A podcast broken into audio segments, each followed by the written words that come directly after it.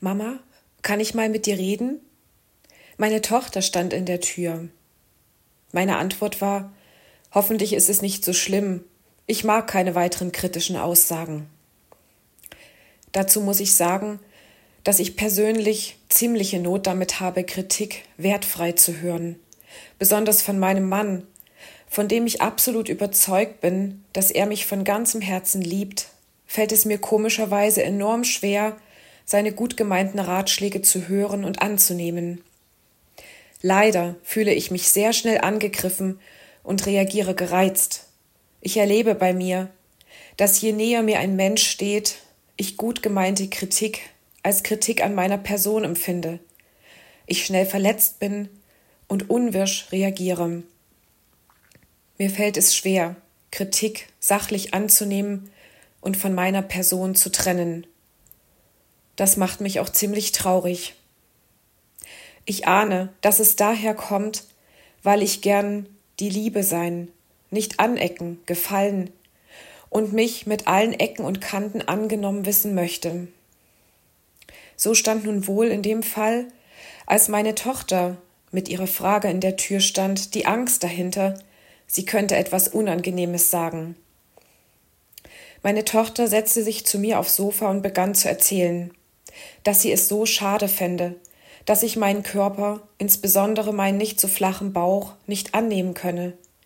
Dabei ging es um meine bevorstehende Geburtstagsparty, bei der ich bei der Anprobe meines Kostüms ich feiere nämlich eine Märchenparty, zu der jede Freundin möglichst in ihrem Lieblingsmärchenkostüm gekleidet kommen soll, gesagt hatte, dass ich mit ihr und ihrer großen Schwester und ihren traumhaften Figuren gar nicht mithalten könne. Sie sagte, es würde sie sehr traurig machen, dass ich mich nicht so annehmen könne, wie ich bin. Mama, du hast immerhin uns vier Kinder in deinem Bauch getragen. Da merkte ich schon, dass mir die Tränen kamen. Meine Tochter sagte mir, dass einige unserer Nachbarinnen ihr gegenüber schon geäußert haben, dass sie mich für meine Persönlichkeit, wie ich Menschen im Blick habe und wie ich mein Leben gestalte, bewundern würden. Ich war sprachlos, denn das hatte keine von ihnen je zu mir gesagt. Meine Tochter Susanne erinnerte mich, an den Kinofilm Wunderschön, den wir vor einigen Monaten gemeinsam im Kino angeschaut hatten. Darin fiel es einer der Hauptdarstellerinnen unglaublich schwer, dass sie nach ihren zwei Schwangerschaften nicht mehr ihre Topfigur erreicht hatte. In einer Szene steht ihr kleiner Sohn vor der auf dem Badezimmerboden liegenden Mama und sieht ihren Bauch mit den nicht zu übersehenden Schwangerschaftsstreifen. Der kleine Junge sagt Mama, du bist ja kaputt und zeigt auf ihren Bauch. Sie schaut auf ihren Bauch und sagt traurig und zögernd Ja. Der kleine Junge fragt sie nun Soll ich das heile machen? Er holt seinen Arztkoffer und fragt seine Mama, wo es ihr weh tut. Daraufhin zeigt sie auf mehrere Stellen auf ihrem Bauch. Er klebt kurzerhand bunte Kinderpflaster auf den Bauch und pustet vorsichtig auf den Bauch der Mama.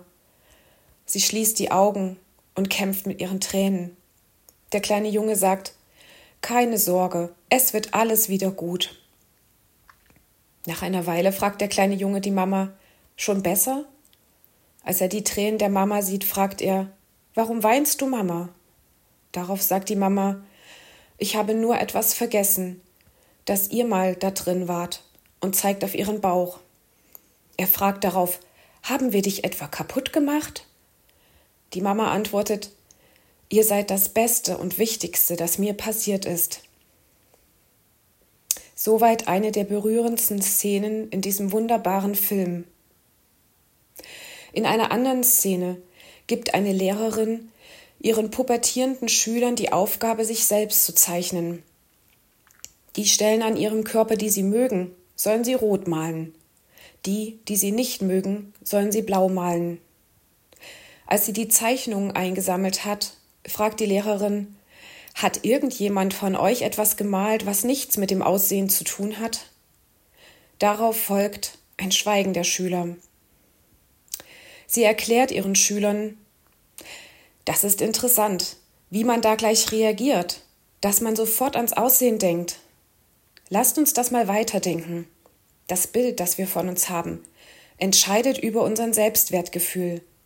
Wenn in diesem Bild aber nur unsere Erscheinung auftaucht, unserem Bild nur unser Äußeres erscheint, dann bestimmt unser Äußeres unseren Wert. Aber seid ihr denn nur euer Aussehen? fragt die Lehrerin. Das Folgende, das sie ihren Schülern sagt, macht mich nachdenklich. Wir verschwenden unsere komplette Kraft an eine unlösbare Aufgabe und verpassen dabei das Beste. Solange wir uns an einem Ideal abkämpfen, sind wir abgelenkt. Wir verpassen den Film, weil wir noch in der Werbepause hängen.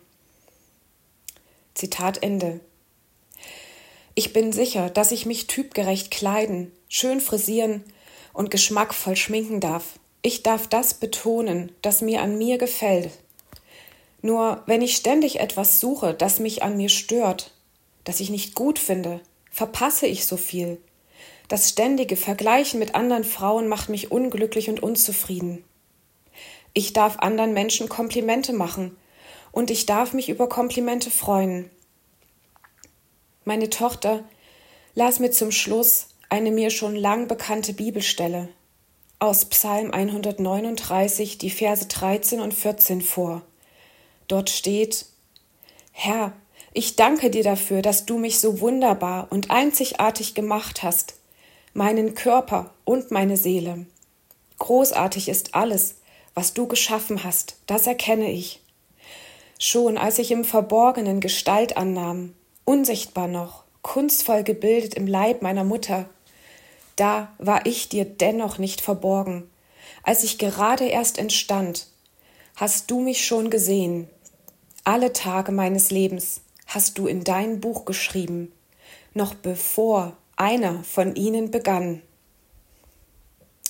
Ich lasse mich neu herausfordern, das Gute, das Einmalige und Schöne an mir wahrzunehmen und wertzuschätzen. Ich ermutige dich mit den Worten von Julie, einem Modell, das sich in dem oben genannten Film fast zu Tode hungerte und trainierte. Sie sagte zum Schluss Jeden Tag werden wir damit konfrontiert, was in uns nicht stimmt, was wir noch hinkriegen müssen, dass wir uns optimieren müssen von klein auf, in der Werbung, in Zeitschriften, auf Social-Media-Kanälen, unter Freunden, in der Schule, in unseren Familien, in unseren Köpfen, in dem Glauben, wenn wir scheinbar perfekt sind, endlich glücklich sein zu können. Wir müssen aufhören mit diesem schlechten Gewissen und der Angst, dass uns jemand scheiße finden könnte.